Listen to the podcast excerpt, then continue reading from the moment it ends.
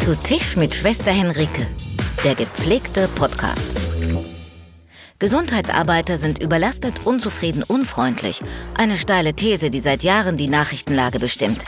Schwester Henrike sieht das anders. Klinik-, Praxis-, Altenheim-Mitarbeiter sind vor allem Menschen. Menschen, die eins verbindet, ihr Wunsch zu helfen. Ein Podcast für alle fünf Komma sechs Millionen Gesundheitsarbeiter, solche, die es waren und werden wollen und natürlich für alle anderen. Hallo zu einer neuen Folge zu Tisch mit Schwester Henrike. Wer mich noch nicht kennt, ich bin Gesundheits- und Krankenpflegerin in Berlin und komme aus meinem gechillten Wochenende in der Heimat. Das war super entspannt. Und heute soll es genau darum gehen. Entspannung. Genauer gesagt chillen vor der Glotze. Also Fernsehen. Also diese Sache mit den Videos, die nacheinander ablaufen, ohne dass man selbst sortieren kann. Man kann nur den Kanal auswählen.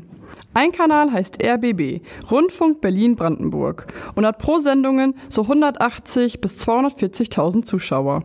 Klingt für YouTube-Verhältnisse eher nicht so stark.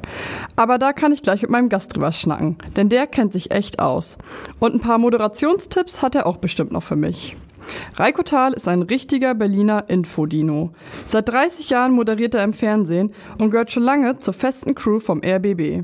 Mit seiner Nachrichtensendung R B B Aktuell und dem Gesundheitsmagazin R B B Praxis. Heute darf ich ihn live und in Farbe bei mir willkommen heißen. Schön, dass du da bist. Ja, danke, freue mich auch sehr. Hallo. So gesehen ist ja das zweite Mal, dass du hier bist, richtig? Richtig, wir haben vor ein paar Jahren schon mal was gemacht hier, ne? So eine Kochgeschichte, Kochshow, kann das sein? Ja. Ja. Genau. Ja, nee, immer wieder schön hier rauszukommen. Ja, ich habe natürlich auch den Tisch gedeckt mit meiner Crew zusammen. Und ich glaube, so sieht dein Arbeitsplatz aus, oder? Nee, so aufgeräumt ist er nicht. So aufgeräumt ist er nicht. So für die Zuhörer, da ist so ein ultra uralt Bildschirm drauf. Nee, nee. Und eine sehr alte Tastatur, nee. Und ein ultra alter Drucker. Wir haben alles neu, wir haben alles neu. Oh. Ja, ja, seit drei, vier Monaten haben wir auch richtig schön ganz neue Monitore. Zwei sogar. Da kann man auf der einen Seite den Senderablauf äh, haben, rechts äh, kann man recherchieren oder irgendwelche Sachen machen. Also ist schon, äh, nee, nee, da sind wir schon gut. Hat ein bisschen gedauert, aber jetzt kam es dann richtig. Mhm. Was natürlich auch nicht drauf fehlen darf, sind so Klischeelaster. Wir haben drauf Schnaps, Zigaretten, Kaffee. Und natürlich Buletten und Kartoffelsalat. Also äh, Schnaps, nee. Nicht? Nee, gar nicht. Also äh, ich habe in diesen dreißig Jahren, den ich Fernsehen mache, ein einziges Mal. Und zwar war das in meinem ersten Jahr mal ein Bier getrunken, vor na, ein halbes, ein kleines Gläschen oder so mal zum Anstoßen. Habe das bitter bereut, weil äh, das ist, geht gar nicht. Und habe das nie wieder getan. Nie wieder. Und werde es auch nicht tun, weil es... Erstmal ist es für die Konzentration schlecht, zum anderen ist es auch nicht gut, wenn man da jemanden, einen Gast, Studiogast hat und hat eine Fahne und nee, Alkohol und, und Arbeit verträgt sich nicht und äh, ist okay. Aber Kaffee ganz viel, Kaffee ist okay, Buletten auch, äh, die duften gut, werde ich nachher mal probieren, Kartoffelsalat ist auch schön. Was war das andere? Zigaretten. Nee. nee Rauchst nee. nicht? Auch nicht mehr, nee. nee. Nicht mehr. Nee, nee. Genau, also wir haben hier was zu essen stehen und wenn du was haben möchtest, darfst du natürlich auch jederzeit einfach was runternehmen, ist gar kein Problem. Unbedingt. Das sehr cool. Duftet gut. Ich hole mir auch gleich Kartoffelsalat und Buletten. Denn da muss ich unbedingt reinbeißen. Das riecht wirklich der ganze Raum danach. Im Radio ist das auch gut, im Fernsehen ist schlecht, wenn man dann quasi äh, was zwischen den Zähnen hat. Das ist dann ein bisschen blöd, aber beim, beim Radio ist es eigentlich Wurst. Also das ist, äh, das habe ich früher auch immer geschätzt. Habe ja auch früher viel Radio gemacht. Da konnte man dann Klamotten anziehen, die man wollte. Da konnte man, ich hole mir auch mal eine Bulette. Oh, sieht gut aus. Und äh, ja, man hat auch ähm, sozusagen nicht so Probleme, wenn dann mal was hängen bleibt. Das stimmt. Ähm, einfach nochmal zur Info für euch alle so. Wir haben hier einen sehr großen Raum gemietet, um einen Sicherheitsabstand für die Produktion einfach einhalten zu können. Habe ich ja auch die letzten Male in dem Podcast schon erwähnt. Falls ihr da noch nicht reingehört habt, könnt ihr das nach diesem Podcast sehr gerne tun. Hast du eigentlich ein paar Tipps für mich? So, ich habe immer noch mal wieder mit Lampenfieber zu kämpfen. Gerade bei den ersten Shows, also bei den ersten Aufnahmen war es sehr schlimm. Im Moment, es geht. Hast du da ein paar Ideen oder Lockerungsübungen, Oder fängst du etwa einfach an und das geht dann schon? Also mittlerweile schon.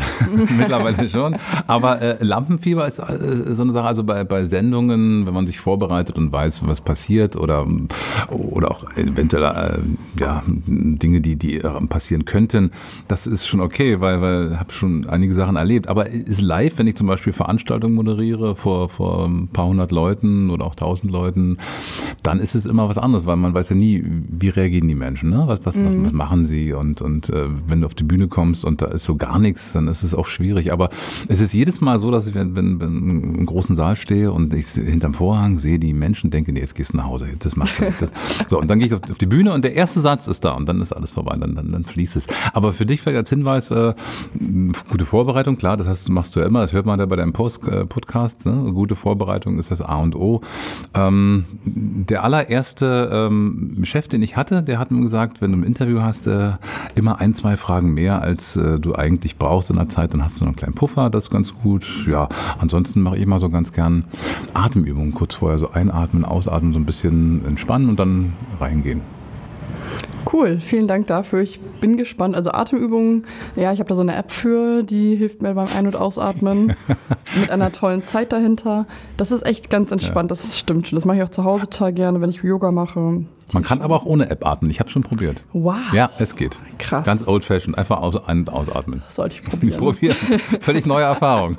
Glaube ich sofort. Du bist ja waschechter Berliner ja. und wohnst im schönen Spandau.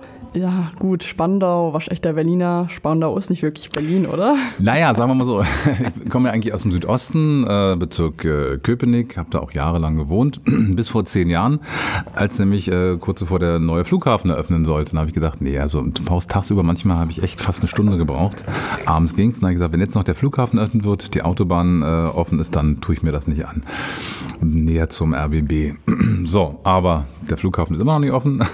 Aber ich, es ist schön. Es ist ähnlich wie in Köpenick, man hat auch eine Altstadt, man hat auch Wasser, die Spree heißt da Havel, aber ansonsten ist alles echt schön und ich brauche eine Viertelstunde zum Sender. Perfekt. Das ist natürlich super. Ja. Was hat sich denn in den letzten Jahren so in Berlin, Spandau, Köpenick so die Ecke verändert? Was hat sich nicht so toll entwickelt? Was hat sich gut entwickelt? Ich meine, ich kenne es ja nur so, wie es jetzt ist, weil ich einfach zu dieser aktuellen Zeit hergezogen bin. Also in Spandau hat sich verändert, der Verkehr ist immer schlimmer geworden, weil in den, im Umland jetzt auch immer mehr gebaut wird, aber die Infrastruktur kommt nicht hinterher und die Verkehrspolitik in Berlin hat sozusagen, kümmert sich ganz gut um den Innenstadtbereich, um den inneren S-Bahn-Ring, aber alles, was so außen ist, das ist echt stiefmütterlich, muss man wirklich sagen, und das ist teilweise, staut sich das morgens stundenlang, das ist echt ätzend und da gibt es auch keine Konzepte, da gibt es auch noch keine Ideen, da gibt es jetzt mal, wird überlegt, eine Machbarkeitsstudie aufzulegen, das ist schon heftig, auch für die Menschen, die aus Falkensee kommen, die, die aus den anderen Gebieten kommen, die müssen alle über die Heerstraße morgens, das ist nicht so schön. Aber normalerweise ist es ja nicht so meine Zeit morgens, da geht's noch, aber ich höre es von vielen anderen, die da langfahren, die sind echt frustriert mit Recht. Ich bin ja von Oldenburg direkt, ähm, von Oldenburg direkt nach Westland gezogen. Naja, ist ja jetzt fast Spandau, muss ich ja schon sagen. Genau. Also ich war ja nicht so weit weg. Und da bin ich echt durch Region auch in Spandau gefahren, wo ich mir echt dachte, wow, ich kann verstehen, bei so viel Wald und so viel Wasser, dass man mhm. sagt, ähm, okay, das hier ist nicht mehr Berlin. Ich kann das total verstehen. So im Vergleich zu so super beliebten Points wie Neukölln oder so ist das ja gar kein Vergleich. Ne? Ja, aber als ich hingezogen bin, haben, haben die, die dort gewohnt haben, also gesagt, wir fahren heute in die Stadt, ne? Und ich dachte, in die Stadt, ja, dann, dann sind die sozusagen nach Spandau gefahren, ne? In die Altstadt. Wir Wirklich? fahren in die Stadt, genau. Und ansonsten, witzig. Wenn sie weiter sind, haben sie, wir fahren nach Berlin. Das machen die heute noch so. Das macht der Köpenick aber auch, das ist witzig. Also da nehmen sich beide nicht viel. Du fährst ja von Spandau nicht so weit zur Arbeit. Nee, Viertelstunde. Hast du dann ja irgendwie einen lokalen Promi-Status, dass du sagst, wenn du zum Bäcker gehst, dass dich erstmal alle ansprechen, sie waren ja der nette Herr gestern im Fernsehen. Oder geht das noch voll klar? Ach, ja, die Leute, klar, die gucken natürlich auch ganz gut und reden, aber es ist nett, ist angenehm, aber ich bin auch ein kommunikativer Mensch, das heißt, ich kenne eh jede Verkäuferin und in jedem Bäcker, in jedem Supermarkt, weil ich einfach auch wissen will, wie es denen geht, ich quatsche gerne mit denen und insofern, das ist völlig okay. Also das ist alles angenehm, macht Spaß. Sag mal, wie alt sind denn die Menschen, die dich so ansprechen? Ü sechzig? Ich meine, es guckt sich ja kein zwanzigjähriger deine Sendung an, oder? Dieses suffisante Grinsen sieht keiner der Zuhörer jetzt, aber es gibt auch jüngere Menschen, die das gucken. Mhm. Du wirst es nicht glauben, es gibt auch jüngere Menschen, aber natürlich die meisten sind etwas älter, klar, aber es gibt auch jüngere Menschen. Manche werden gezwungen von ihren Eltern. Nein, aber es, ähm, ja, es ist schon ein bisschen älter, aber wie gesagt, äh, zum Beispiel Gesundheit oder Nachrichten interessiert ja auch jüngere Menschen, ne? Wobei man sagen muss, dass die meisten Jüngeren jetzt auch nicht mehr so viel Fernsehen gucken, ne? Die äh, informieren sich ähm, online, aber es äh, wird immer noch gemacht. Doch, doch, das merkt man an Reaktionen. Mhm. Also ich kann mir, ich kann mir gar nicht vorstellen, in der Öffentlichkeit irgendwie angesprochen zu werden. Ich meine, ich mache ja auch letzten Endes, ich meine, ich finde das cool, so den Podcast und so, aber ich kann mir nicht vorstellen, dass mich deswegen Leute ansprechen, weil ich auch jetzt einfach persönlich so jemand bin, ich würde jetzt auch Leute aus dem, Beka- so bekanntere Leute einfach nicht ansprechen. Ich komme ja aus Oldenburg. Gibt es da mhm. bekannte Leute in Oldenburg? Ja, ähm, Klaas Häufer-Umlauf zum Beispiel, ah, der ja. ist ja ziemlich bekannt ja, sogar. Mhm. Der kommt da hierher und hat auch regelmäßig seine Eltern immer besucht und das fand ich dann auch immer ganz interessant, wenn er so Fanscharen um ihn herum gegeistert sind, so heimlich Fotos machen oder ihn direkt ansprechen, sodass er letzten Endes mit seiner Familie nicht mal nochmal essen gehen konnte, gefühlt. Nee, ähm, das ist nicht. Aber er ist dabei einfach super freundlich geblieben und dann, wenn alle abfotografiert sind, ne?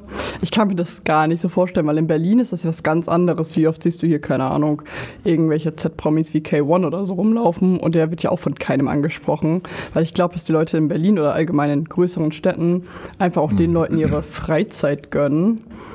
Also ja. Hier ist es oft so, dass, dass Leute, ähm, die erwarten das ja nicht, ne? Dass ich jetzt mhm. bei Netto stehe oder irgendwo anders in kurzen Hosen und einem T-Shirt. Die gucken dann, grüßen dann unter dem Motto, den kennen wir, oder fragen, waren Sie auf der und der Schule oder haben Sie mal da gearbeitet? Und dann, ja, ja, da war ich. Und dann irgendwann, ach Mensch, ja, also, also das ist so ganz, ganz witzig, aber nett. Nö, ist, ist okay. Hält sich alles in Grenzen, aber ist sehr angenehm. Schön. Chronisch spontan.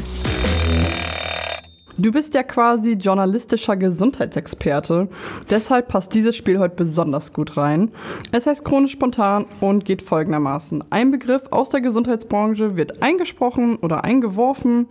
Und dann haben wir jeder abwechselnd zwanzig Sekunden Zeit dazu, frei einfach was zu schnacken. Und natürlich darfst du anfangen. Darmspiegelung.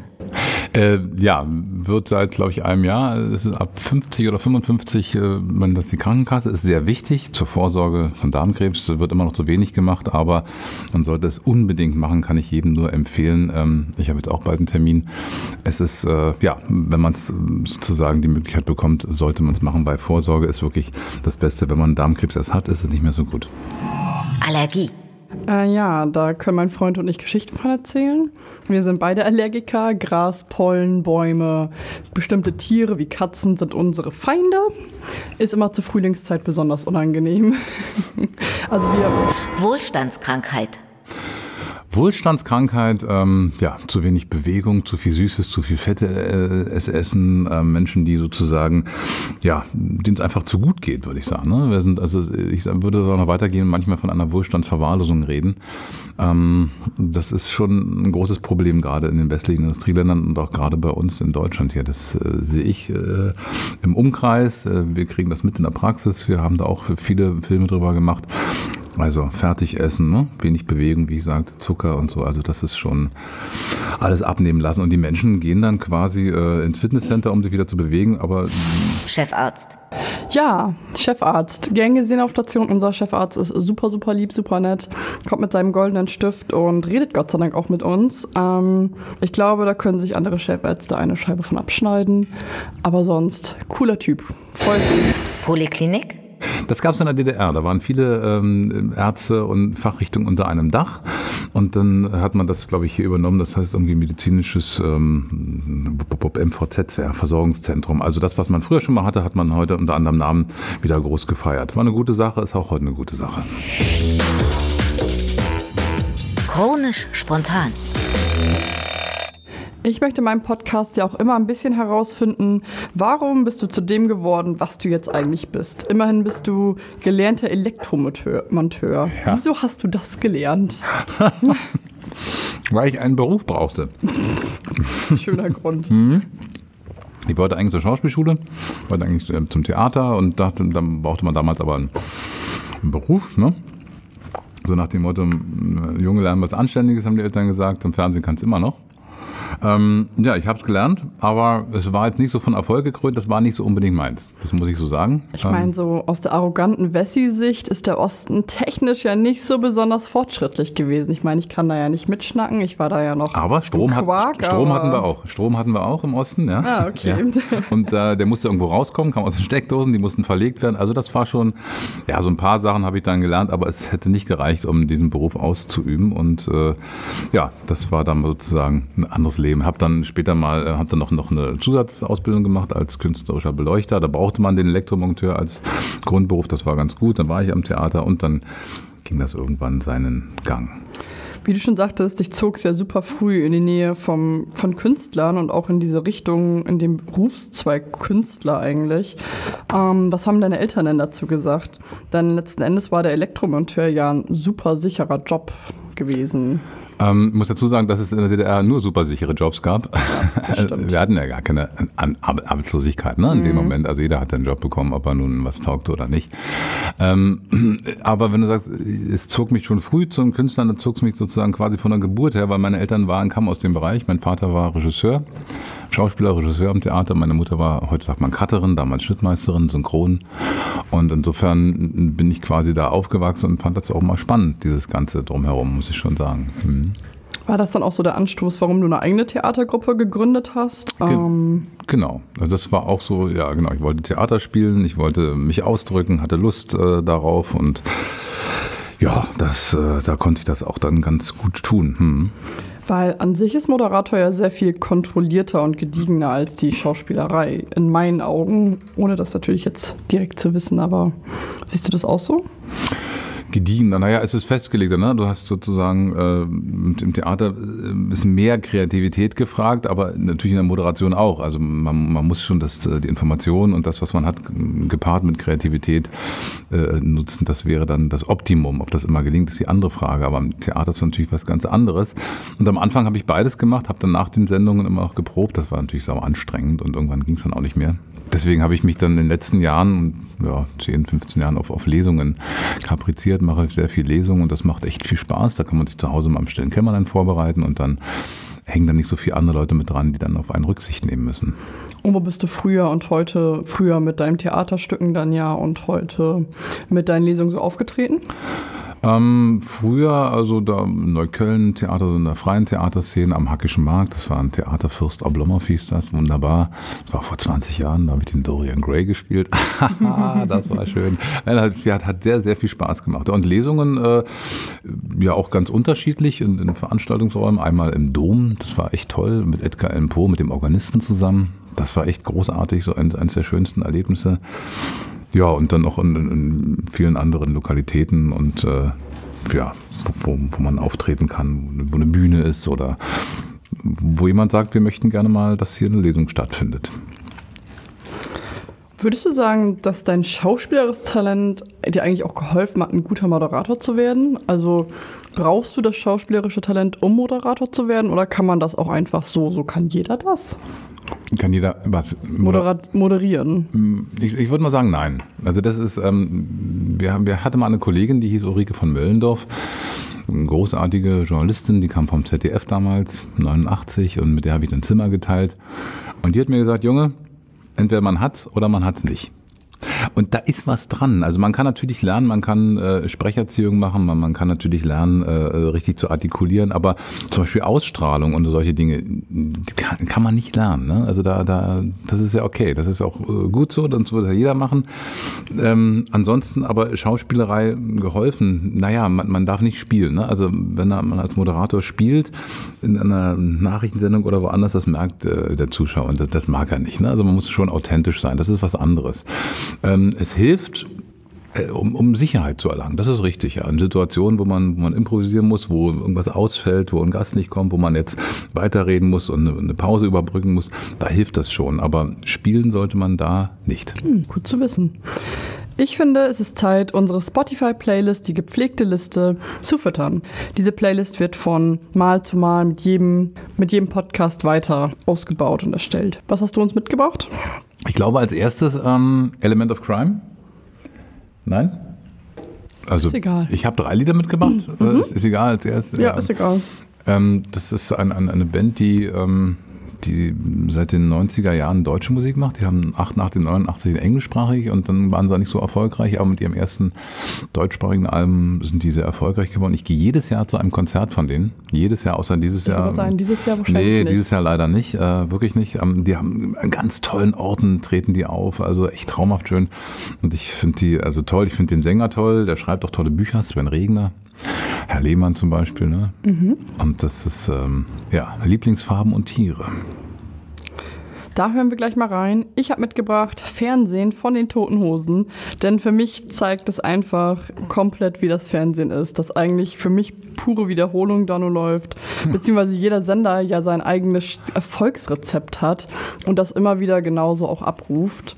Wir hören da jetzt rein, aber ihr könnt auf Spotify die gepflegte Liste einfach mal suchen und auch mithören.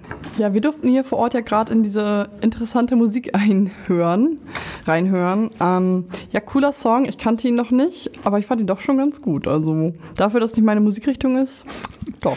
Ja, aber da, bei, bei Element of Crime ist es so, ähm, das ist, äh, da muss man öfter hören, die Texte, weil, weil das, der Sven Regner ist einfach ein ganz kluger Kopf und äh, hat auch viele Bücher geschrieben, Herr, Herr Lehmann, Neue Fahr Süd und, und, und solche Geschichten. Ähm, der ist echt ein, ein Kopfmensch, aber der auch tolle formuliert. Und also ich höre manchmal auch beim Autofahren abends, ne? Also tagsüber mhm. auch nicht, aber abends und höre beim zehnten, fünfzehnten Mal noch völlig neue Sachen. Also das ist schon klasse. Also, aber wie gesagt, man muss es mögen oder man mag es nicht. Also es ist jetzt... Es ist ja jetzt in der Playlist und da ich auch natürlich der Playlist ja. folge, werde ich es bestimmt noch öfter Ach, hören. Bitte. Ich höre die Playlist auch total gerne, weil da so eine gute Mischung drauf ist. Cool. Sehr schön.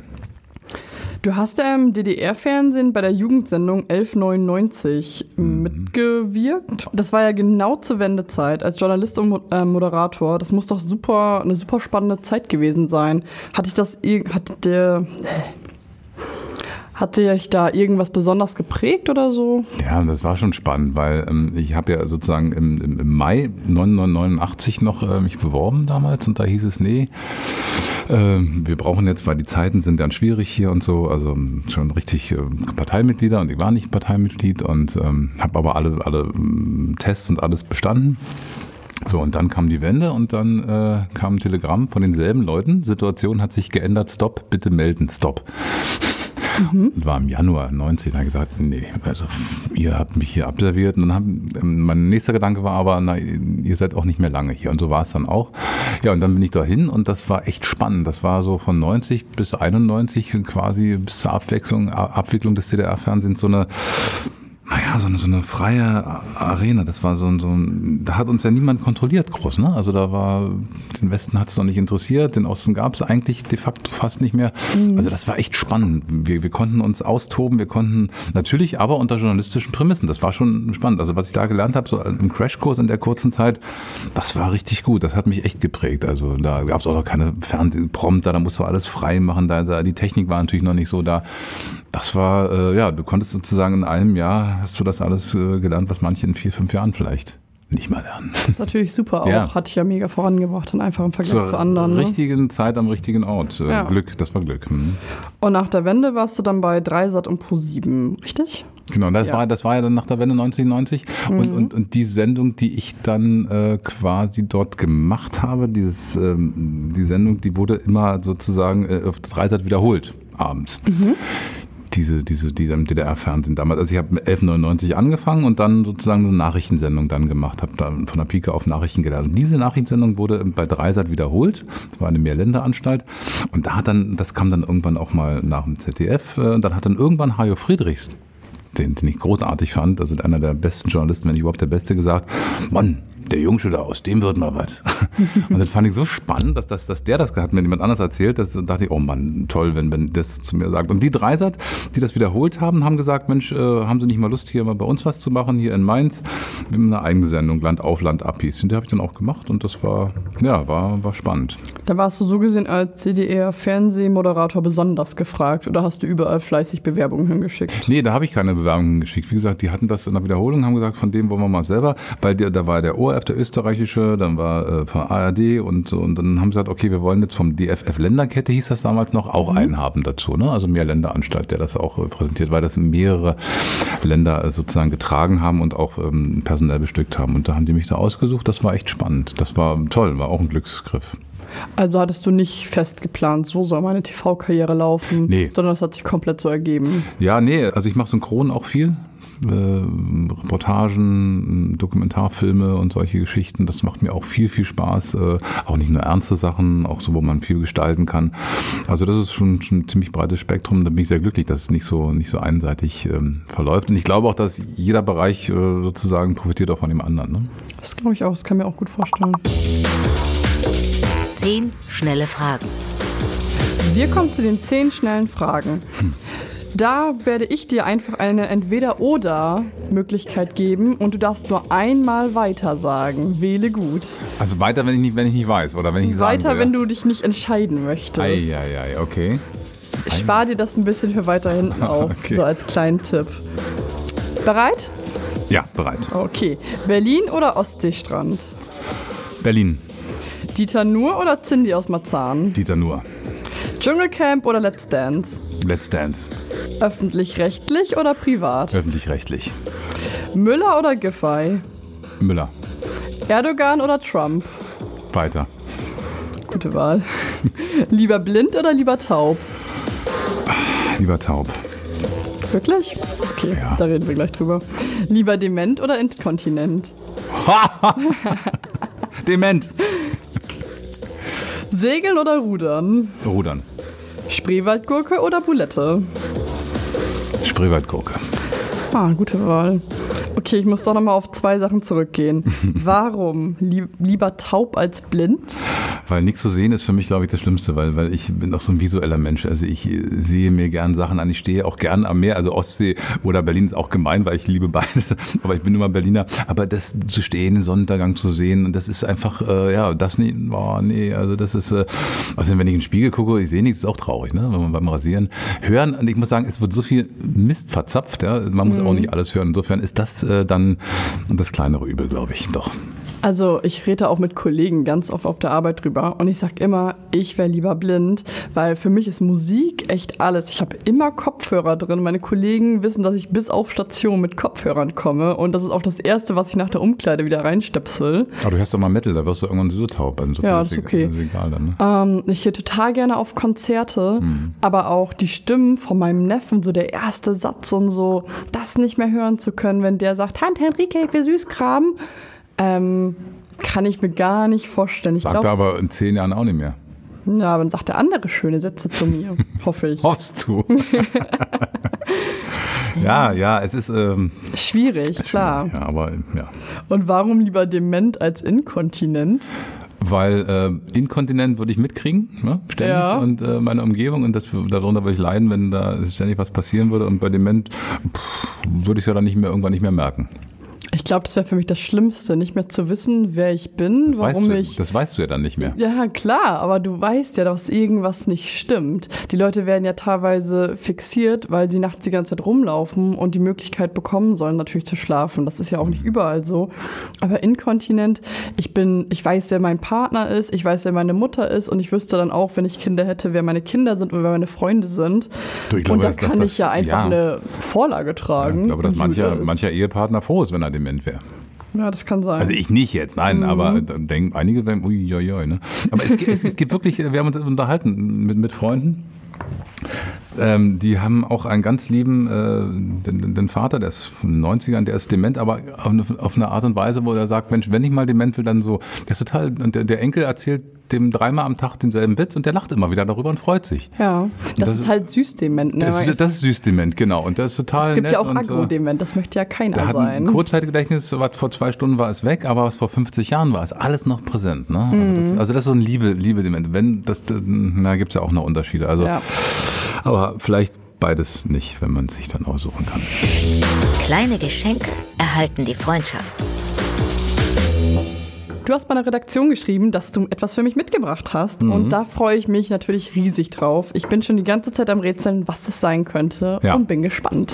Also ich wusste ja, dass es hier auch äh, Essen und Kaffee gibt und dachte mir, okay, ähm, Kaffee ist gut, aber ich bin ein großer, ein richtig großer Kaffee- und Espresso-Liebhaber. Ne? Also ich habe auch eine tolle Maschine und habe auch ähm, gucke mal, was man machen kann. Und äh, wichtig sind äh, die richtige Zubereitung und der richtige Kaffee. Zum einen habe ich dir ein Buch mitgebracht. Mhm. Das heißt Kaffee und Espresso. Ja, das ist äh, Kaffee-Feeling bei Ihnen zu Hause. Neben schaumigem Latte und duftenden Moccas stehen ab heute neue Lieblingsrezepte auf der Karte mit Bildern. Ganz toll, ist also wirklich toll, auch mit, mit, mit äh, Maschinen, welche man am besten nimmt. Und dazu, haha, von der Berliner Kaffeerösterei, Brotgarten-Espresso. Ganz, oh. ganz toll. Das machen die selber. Es ist echt, es ist echt toll. Und also, wenn du diese beiden Dinge zusammen nutzt, ich glaube, dann hast du eine neue Leidenschaft. Ich hoffe es ich zumindest. Ich freue mich. Ich liebe Kaffee. Ehrlich? Ich glaube, es ist auch so ein Krankenschwester-Ding. Wir Ach, haben eine sehr gute schön. Maschine zu Hause. Warum ähm, habt ihr die heute nicht genommen? Ich schleppe sie ungern von A nach B. Aber nein, ich denke, ja, Krankenhauskaffee. Nein, nein. Aber, aber du für einen Krankenhauskaffee ist ja okay. Ja, okay. Meine Ernste, das ist wirklich, also es ist... Äh, Das ist auch, glaube ich, kein richtiger Krankenhauskaffee. Da habt ihr euch extra irgendwie. Der ist gut. Nee, doch, ist doch. Unser richtiger Krankenhauskaffee. Hm. Ach, nee, der den ist wirklich... Den kriegen auch unsere Patienten. Also da, da kenne ich anderes. Hm. Der ist wirklich... Also den Kaffee, den du mitgebracht hast, der riecht richtig, richtig gut. Ich freue mich da mega drüber. Prima. Ich habe dir natürlich auch was mitgebracht. Man nimmt ja nicht nur, man gibt ja auch. Ehrlich. Das sind verschiedene Dinge, die ich dir mitgebracht habe. Einmal, ich habe ja gehört, dass du nicht so gerne kochst. Kochen ist aber ja ultra wichtig für deine Gesundheit. Das weißt du ja selber auch. Habt ihr also ein Meal Prep Buch für Anfänger mitgebracht. Ach, das da ist schön. Sind Rezepte drin, die du einfach Anfang der Woche kochen kannst und dann die ganze Woche mitnehmen könntest. Oh, das ist gut, ja. Genau. Dazu passend habe ich natürlich auch, damit du erstmal weißt, was ist überhaupt Meal Prep, ist in unserem tollen Impuls Aktuell Buch ein kleiner ja, Text von zwei, drei Seiten. Den kannst du dazu super durchlesen. Da ist einfach nochmal, was ist das? Was brauche ich dafür? Was sind gute Grundlagen? Und da sind auch nochmal ein paar Rezeptideen bei.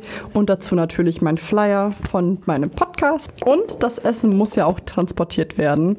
Hier hast du eine Meal Prep Box. Ah. Das ist jetzt meine private, denn du kriegst natürlich eine aus Glas. Die hatte aber, danke für, dafür Post, Lieferschwierigkeiten, die bekommst du dann nachgeschickt. Ach, das ist schön. Bringe das mal rüber, damit du das Gekochte natürlich auch immer Klasse. Mitbringen kannst zur Arbeit. Danke dir sehr, sehr herzlich. Ähm, mir ist aufgefallen, vielen Dank, das ist toll, das ist echt Meal Prep, super. Gesundere zum Vorkochen, mitnehmen für jedermann. Perfekt, vielen herzlichen Dank. Ähm, ich muss aber sagen an der Stelle, ähm, das ist aber ein Versäumnis von mir, ich muss mal, das hast du wahrscheinlich auf der Homepage vom R B B gelesen, ne? Das ist, äh, ja, ja, stimmt. Das ist, mhm. glaube ich, fünfzehn Jahre alt.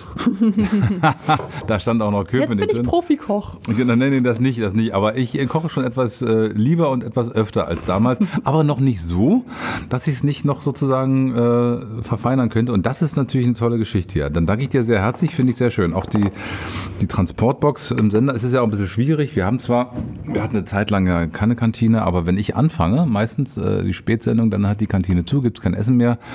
Und dann nehme ich mir was mit, aber sowas natürlich noch viel besser.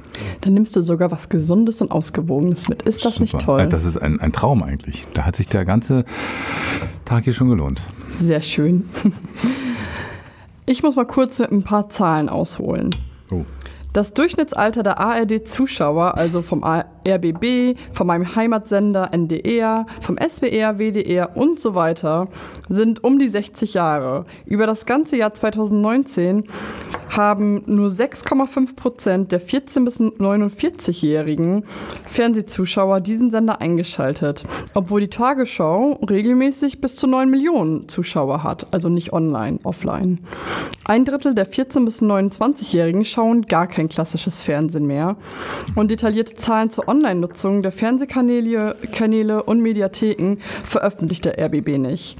Soll ich mir das also so vorstellen, wir machen beide was zu Gesundheitsthemen, du mit R B B Praxis für die ganz Alten und ich für die sehr Jungen, wäre für mich voll okay. Aber ist das auch der Plan deiner Sendung? Nee, überhaupt nicht. Wir machen also altersunabhängig äh, Fernsehen.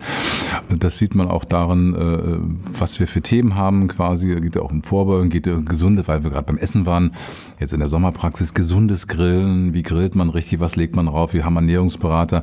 Da geht es um die ganze Palette. Äh, da, es gibt auch Dinge, die, die natürlich auch junge Menschen betreffen. Also niemand ist ja sozusagen gefeit vor irgendwelchen Dingen, nur weil er jung ist. Es gibt ein paar klar Krankheiten, die treten eher im Alter auf, aber wir versuchen ja auch, wir sind ja auch kein Krankheitsmagazin, sondern ein Gesundheitsmagazin. Also wir versuchen ja positiv an die Sache ranzugehen.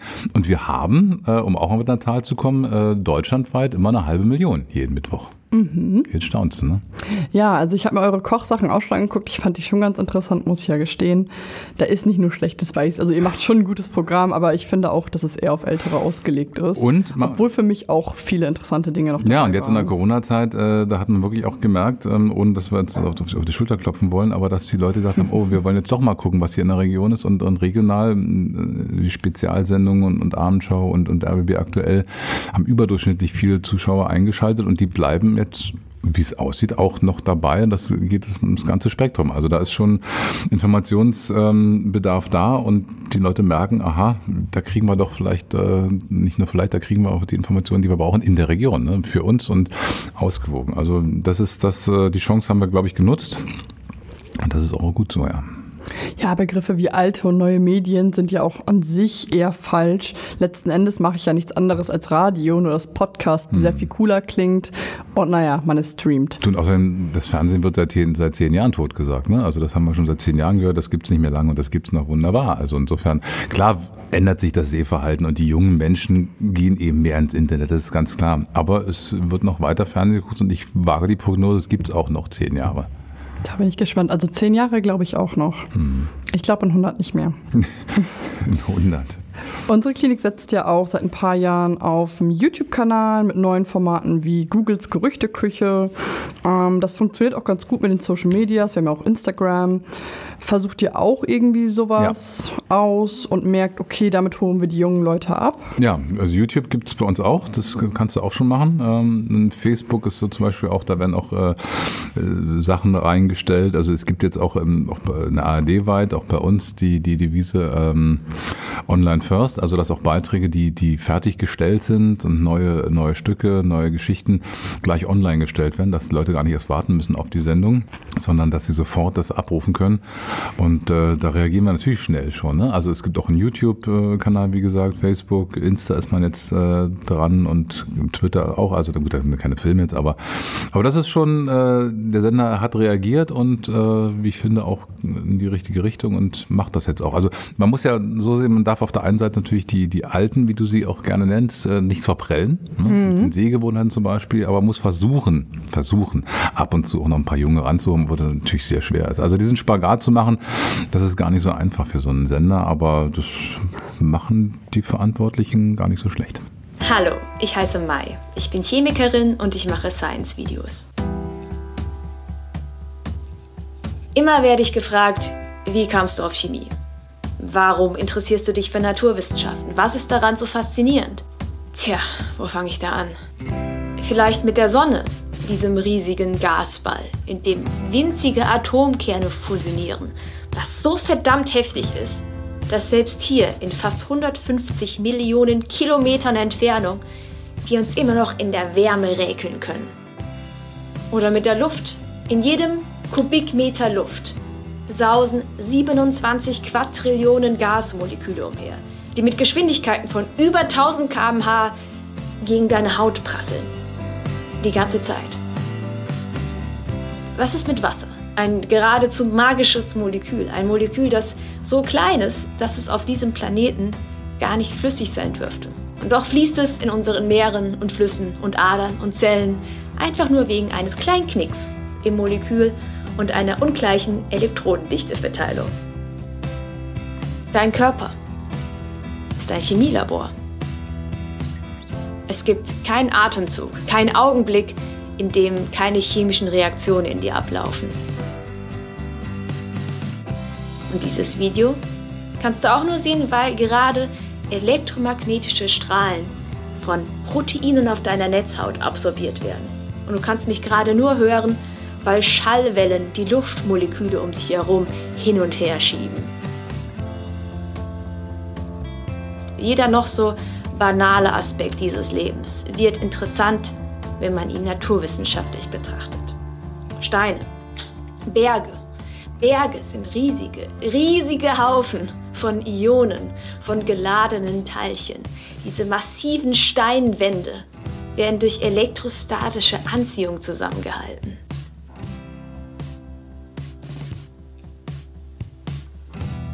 Warum also Naturwissenschaften? Gegenfrage.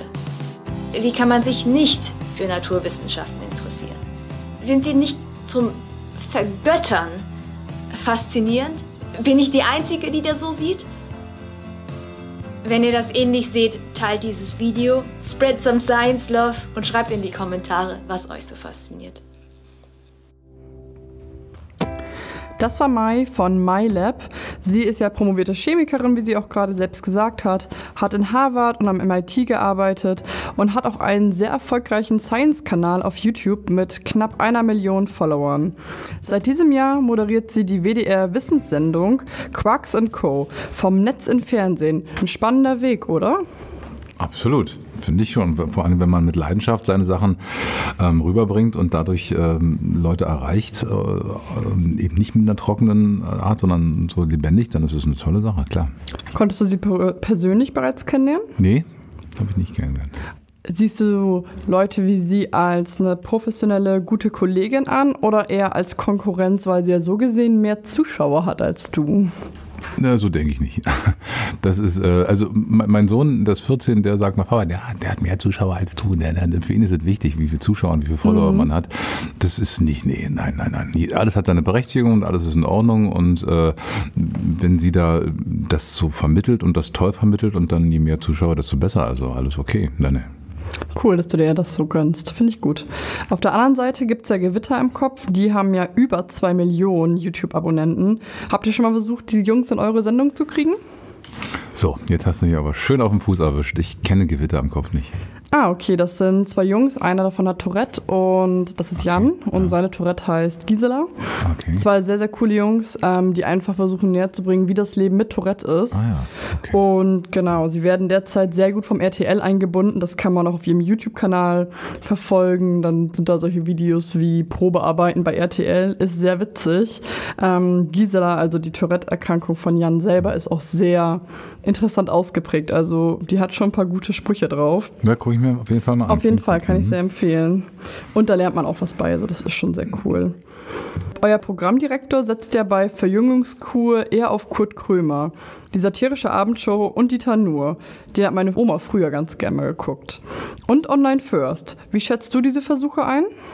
Ja, man, alles versuchen, klar, was, was irgendwie, man, man kann ja nicht sich aufruhen, ausruhen auf Lorbeeren und sagen, wir machen es jetzt so, wie wir es immer gemacht haben. Man muss ja natürlich versuchen, irgendwas äh, Neues zu machen, wie ich vorhin schon sagte, ohne also extrem neu, ohne die alten zu verprellen. Also hier und da neue Sachen zu setzen. Und da muss man gucken, wie es ankommt. Das braucht alles natürlich Zeit, ne? Also neue Formate sind nicht sofort erfolgreich, die brauchen Zeit. Insofern. Und, und Krömer zwischendurch mit diesem, weiß nicht, ob du das schon mal gesehen hast, mit diesem Programmdinger, wenn er da Zuschauerpost vorliest, ist äh, brüllen komisch. Finde ja, das ich. Stimmt, das habe ich auch schon gesehen. Und er nimmt sich selber und den Sender auf den, auf, ne, auf den Arm und äh, nimmt das überhaupt nicht so ernst. Das ist schon echt witzig, also äh, muss ich schon sagen. Also ich finde es gut. Denkst du, wir haben ja vorhin über Aussterben vom Fernsehen geredet. Du sagst es ja, hm, seit zehn Jahren wird das ja herbeigerufen und du glaubst, auch in zehn Jahren wird der Fernseher noch da sein. Ich meine, zehn Jahre, das sehe ich auch. Aber ich sehe ja auch, dass meine Eltern zum Beispiel, die ja über fünfzig sind und an die sechzig rangehen, trotz allem immer mehr in der Mediathek gucken, weil sie sich auch nicht vorschreiben lassen wollen. Ich gucke den Tatort oder sonst was um zwanzig Uhr fünfzehn, sondern ich gucke den, wann es mir passt. Ja. Meinst du nicht deswegen, dass das Fernsehen irgendwann vorbei ist? Und man das nur noch als Smart-T V-Medium für Netflix und Co. nutzt? Möglicherweise, aber zum Beispiel ähm, auch, auch Nachrichtenformate, Magazine, die live sind. Also dann, das Fernsehen muss natürlich versuchen, ähm, sein, sein Alleinstellungsmerkmal, in Anführungszeichen, auszubauen, beziehungsweise das da, da zu punkten, wo es die Stärken hat. Ne? Also eben Mediathek ist das eine, Online First das andere. Ich bin da ein bisschen anderer Meinung, ne? Also ich finde das nicht so toll, dass man jetzt schon am, am Montag den, den Tatort am Sonntag gucken kann. Äh, da frage ich mich, warum braucht man den, warum wird er noch gesendet? Andere sehen das anders, das ist eine Auffassungsfrage. Aber Nachrichten zum Beispiel, ne? wenn, wenn ich live rausfahre, wenn jetzt äh, eine große Geschichte ist, wir haben am Freitag habe ich äh, R B B Aktuell gehabt, dann ging es ähm, diese große, diese Räumung vom Syndikat, diese Kneipe dort äh, mhm. in Neukölln und dann, ähm, ja, dann war abends da noch richtig was los, Ausschreitung, haben wir nochmal live hingeschaltet, wir waren also sofort da vor Ort, haben viele Leute äh, ne, berichtet und so. Also du bist da und mit, mit gut ausgebildeten Journalisten, wir, wir haben Archive, wir haben alles da. Also ich denke mal, dass die Menschen das auch schätzen, dieses ähm, der Aufwand, der dahinter steckt. Die Manpower, genau, und auch die Seriosität, dass sie sagen, okay, das ist jetzt äh, das, was wir da sehen, das ist jetzt nicht irgendwas äh, Erfundenes. Das ist es. Also ich glaube, da, da diese Stärken weiter ausbauen, ist, ist, ist eine wichtige Sache. Und dann hat das Fernsehen durchaus eine Chance. Wenn man sich zurücklehnt und sagt, naja, wir machen jetzt hier mal ein bisschen, wir machen da mal ein bisschen, kann man aber auch in der Mediathek angucken, dann hat man verloren. Aber dagegen äh, hoffen wir ja sozusagen anzugehen und dem vorzubeugen. Dann mal ein Blick in die Zukunft. Aus deiner langen Erfahrung, was meinst du denn? Was passiert mit dem öffentlich-rechtlichen, gebührenfinanzierten Fernsehen in zehn Jahren? Wird es die Sender überhaupt noch geben? Oder wie kann Qualitätsjournalismus auch in der Zukunft bezahlt werden ohne unsere Rundfunkgebühren? Also ganz klar, ohne Rundfunkgebühren kann das nicht finanziert werden. Das ist, weil, weil dann sind wir im privaten Bereich, weil dann geht's nur noch über Werbung, dann wird also unterbrochen, dann machen wir Werbepausen, dann unterscheiden wir uns da auch nicht mehr groß. Also das ist, es, es muss das, das duale System geben, das, das auf jeden Fall. Und gut, das ist jetzt, äh, was im Vierteljahr sechsundfünfzig Euro oder so, aber dafür kriegt man natürlich, sagen manche, ich gucke das gar nicht, ich höre das gar nicht. Äh, ja, es ist nun mal, wir sind, leben in Solidargemeinschaft, wir machen das in anderen Bereichen auch. Wenn irgendwann die Entscheidung äh, getroffen wird, ich sehe es jetzt noch nicht, aber wenn sie irgendwann von den Ministerpräsidenten getroffen wird, dass sie sagen, wir machen jetzt... Äh, Wir lassen das jetzt mit dem Rundfunk finanzieren, dann ist das aber auch das Ende des öffentlich-rechtlichen Rundfunks, weil das wäre dann sonst privat und dann können wir es auch lassen. Also ich denke nicht, dass das so schnell vorbeigeht. Ja, also ich würde auch sagen, im Fernsehen, ich gucke da jetzt nicht so viel von den Öffentlich-Rundfunksachen, aber auf YouTube gucke ich mir schon ganz gerne Dinge an, die zur Funkfamilie gehören, die ja letzten Endes auch davon bezahlt werden. Ich kann mir vorstellen, dass sich das schon hält und ich glaube auch, dass die Rundfunkgebühren mhm. nicht weggehen werden. Das ist ja auch, wie gesagt, Fernsehen, das sind, das ist A R D, das ist Z D F, Arte, Dreisat, Kika, das sind die, die dritten Programme alle und das sind alle Radioprogramme der Öffentlich-Rechtlichen und da wird ja auch gutes Radio gemacht und da sind, da sitzen super Journalisten, da, da haben wir ein, ein Netz von Auslandskorrespondenten, die sofort da sind, die Sachen einschätzen können und, und, und. Und dafür ist es dann, sage ich mal, in der Summe der Dinge, was was man dafür bekommen kann, dann auch nicht so viel, ne? Klar, für die Summe, was ich bekomme, für das, was ich zahle, natürlich. Aber wenn da wirklich Leute sind, die das einfach bezahlen und nicht nutzen, ist das auch schwierig. Ist ja wie so ein Fitnessstudio, was ich bezahle und nicht hingehe. Ja, aber wo willst du anfangen, wo willst du enden? Ne? Und ja. so sagen, also klar. Jetzt, jetzt abrechnen, ich verstehe absolut, also, was ne? du meinst. Also, also manche zahlen Sky jeden Monat vierzig Euro, ne? Nur um, einmal im Monat. Und dann gucken sie, klar, die sagen, wir gucken das dann auch. Oder Netflix mhm. und, und, und solche Geschichten. Aber einer sagt, ich nutze es nicht. Nicht so, aber du kannst ja nicht aus dem Fernseher oder aus dem Radio die öffentlich-rechtlichen rausnehmen. Wie geht ja, das, ne? Das stimmt. Du kannst das höchstens hier, wie zum Beispiel in einer, einer D V B T zwei jetzt, in dieser Box, wo die Öffentlich-Rechtlichen da kostenlos sind und die Privaten, da zahlst du im Jahr fünfundsechzig Euro für alle. Also, und wenn du das nicht machst, wenn du keinen Freischaltcode, dann geht das nicht. Das wäre eine Möglichkeit. Aber ob das so gut ist, ob das dann sozusagen dem Ganzen dann widerspricht, äh, ich denke mal, schwierig. Also das wird nochmal eine harsche Diskussion und die wird aber wieder aufgemacht. Die wird immer wieder aufgemacht, seit Jahren schon, aber noch hält sich's. Werbung mit Seele und Sachverstand. Wo wir gerade bei Werbung sind, wir haben natürlich auch keine kommerzielle Werbung, sondern erzählen euch ein bisschen was über gemeinnützige Organisationen, die unsere Unterstützung brauchen. Mhm. Möchtest du anfangen oder soll ich anfangen? Ich höre mir mal an, was du da zu sagen hast. Ich habe... Ähm, euch was zu Reporter ohne Grenzen mitgebracht. Die könnt ihr einfach, wenn ihr bei Google Reporter ohne Grenzen gebt, eingeben, dann findet ihr das sofort. Die stehen für Pressefreiheit und ihr fragt euch vielleicht, warum ist Pressefreiheit überhaupt so wichtig? Informationen sind die ersten Schritte zur Veränderung. Deshalb fürchten nicht nur autoritäre Regierungen eine freie und unabhängige Berichterstattung. Wo Medien nicht über Unrecht, Machtmissbrauch oder Korruption berichten können, findet auch keine öffentliche Kontrolle statt. Freie Meinungs- keine freie Meinungsbildung und kein friedlicher Ausgleich von Interessen. Pressefreiheit ist die Basis einer demokratischen Gesellschaft. Ich glaube, mein Gegenüber stimmt mir dazu tausend Prozent zu. Ich finde fast nichts wichtiger als die Pressefreiheit. Dazu gehört ja auch irgendwie unsere Meinungsfreiheit. Absolut.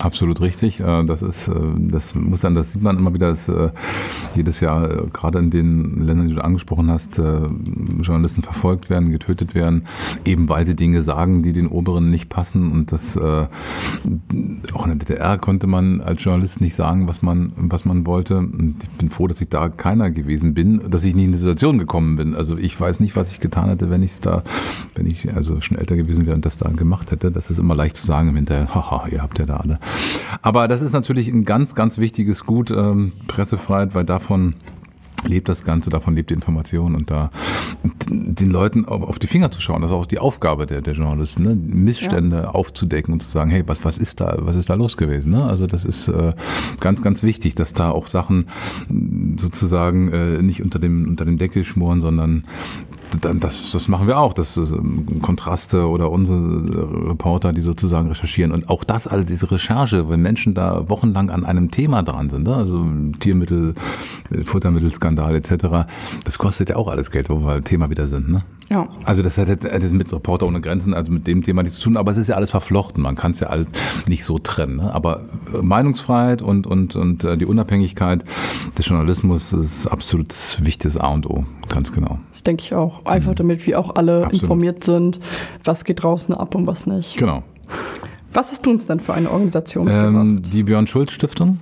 Das ist, die unterstützen unter anderem, bezahlen, finanzieren das ähm, Kinderhospiz Sonnenhof. Das ist, ähm, ja, wir hatten da auch schon oft drüber berichtet. Ich, äh, das ist schon, ja, also auf der einen Seite ist es das Schlimmste, glaube ich, was Eltern erleben können, dass sie sozusagen ihr Kind sterbend, beim Sterben begleiten. Aber wenn das dann schon passieren muss, dann äh, unter solchen Bedingungen, wo alle die letzten Tage, Wochen, wie lange auch immer, würdig und in Freude, so viel Freude wie möglich ist, verbringen können. Und das versuchen die dort wirklich äh, super zu vermitteln. Das machen die auch. Und das, die Eltern können da mitleben, egal ob man da jetzt Geld hat oder nicht. Und das ist äh, keine Frage des Geldbeutels. Und die leben eben von Spenden hauptsächlich. Und das ist so dieses Kinderhospiz. Also ähm, wenn man da die, die Kinder sieht, die Augen, die fröhlichen Augen, obwohl diese natürlich alle wissen, was da ist. Das ist, ja, also mir schnürt's immer die Kehle zu, und ich finde, da ist äh, wichtig, dass man sowas unterstützt. Ja, also Kinderhospize, Allgemeinhospize sollte man auf jeden Fall unterstützen. Die sind ja auch letzten Endes zur ähm, Linderung von Symptomen da. Das heißt, Schmerzen lindern, damit die Kinder oder auch Erwachsene einfach mal ein gutes, würdevolles Leben noch genau. haben. Es werden von diesen Spenden vor allen Dingen Ausflüge oder auch Bastelmaterial et cetera, aber natürlich auch die Personalkosten gedeckt. Richtig. Und ich glaube, auf seinen letzten Metern nochmal irgendwie einen schönen Ausflug machen zu können, ist das Wichtigste überhaupt. Ich kann mir gar nicht vorstellen, wie schlimm es sein muss, ein Kind zu verlieren. Und dann finde ich es umso wichtiger, dass man da auf den letzten Metern alles geben kann. Absolut. Es wird Zeit, zu einem etwas glücklicheren Thema nochmal zu kommen. Wir möchten nochmal die Spotify-Playlist gepflegte Liste füttern. Ich fange diesmal mit meinem Wunsch mhm. an. Ich habe von White Hitty und McFitty Hashtag mitgebracht. Niemals hört die. Jeder hört die. Das war so meine Antwort. Niemals an- ich hört die. Ja. Ich habe die damals, ähm, als erstes habe ich White Hitty tatsächlich entdeckt, als doch, ich auf doch. YouTube gegangen bin. Mhm. Die waren ja mit einer der absoluten Überflieger, hatten am meisten Follower zu ihrem Zeitpunkt. Die machen ja leider keinen Content mehr. Aber das sind drei unglaublich talentierte und begabte Jungs. Und ja, deswegen hören wir doch einfach mal in was Moderneres, in YouTube-Musik rein. Was hast du uns da mitgebracht? Ich habe als zweites ähm, ja, meinen absoluten Lieblingssänger, also für mich eine, äh, im, im, im modernen Popbereich der, der größte Sänger überhaupt, äh, Freddie Mercury, leider viel zu früh gestorben, und ich habe einige Konzerte erlebt von vielen anderen Bands, die ich toll finde, leider, den habe ich leider nie auf der Bühne gesehen, aber ich finde ihn echt so großartig, und jetzt kam ja auch der Film raus hier, Bohemian Rhapsody. Der Film ist fantastisch, den finde genau. ich sehr gut. Aber äh, selbst wer ihn bisher noch nicht, äh, ne, der, der muss, muss ihn einfach lieben, weil er ist einfach so eine widersprüchliche Person, aber er ist so genial, der ist so, so großartig, und, und in diesem Lied, das ich auch ein bisschen auf die, auf die Schippe, ne? The Great Pretender, also der große Angeber, ich bin derjenige. Und das ist auch so großartig. Der ist, ach, und die Stimme, also er kann ja auch ähm, Oper, ne? Er hat ja mit, mit Montserrat Caballé Barcelona, hat ja auch so eine, eine, eine Opernduette aufgenommen mit ihr. Das kann der auch. Also der ist ja auch, ähm, Bohemian Rhapsody ist ja auch so eine kleine Oper. Also der ist, also der, die, diese Grenzen verschwimmen, und äh, die Mischung aus, aus Wahnsinn und Genialität, das verbindet sich in ihm unglaublich. Und wenn man die Stimme dazu noch hört, bitte, was gibt's Besseres?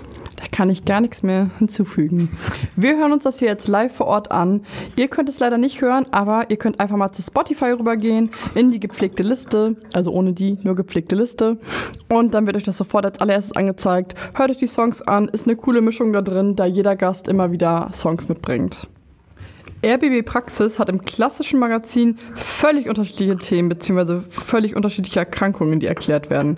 Kann man sich das dann so vorstellen, dass da ein großes Roulette-Rad im Redaktionskonferenzraum steht und jeder darf mal drehen und die Themenauswahl kommt dann dran? Genau, da, sind, da stehen Krankheiten drauf, ne? Wie Krebs, wie Arthrose und so, dann wird gedreht und dann ist natürlich nicht.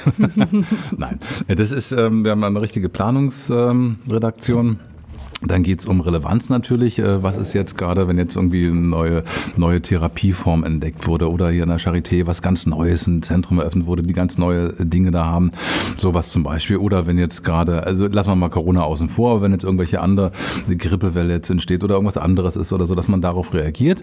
Mhm. Dann natürlich aber auch klassische Themen, die sozusagen auch immer funktionieren, ähm, Vorbeugung oder im Sommer wie gesundes Grillen oder ne, wenn, wenn irgendwelche Sachen sind, die dann äh, relevant sind. Und natürlich auch äh, Leute schreiben uns, die Probleme haben. Wir, wir gehen von, von Pontius zu Pilatus, niemand kann uns helfen. Was, was können wir machen? Ne? Dann gucken wir, aha, könnte das mehrere interessieren, wenn es jetzt so ein ganz kleinen und das ist dann immer schwierig.